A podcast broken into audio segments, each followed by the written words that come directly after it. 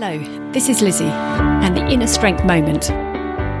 Being prepared for the start line. We often watch athletes race and we forget sometimes all the preparation that's happened before because we don't see that as they run around the track or run across a field. Yet, the best work starts before you even got to the start line because it's in that practice that allows us to be in the best place possible. It begins with the liquid and the stuff we put in our body, plus the space for renewal through sleep and exercise.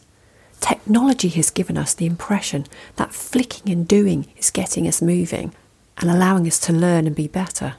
Yet it starts before we're even doing anything. Being kind to ourselves and watch what we give ourselves for eating, sleeping, rest, having fun, and getting outside.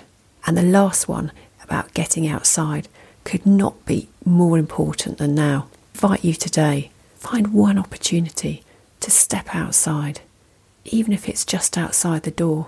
What are you doing today to prepare yourself for doing great every day?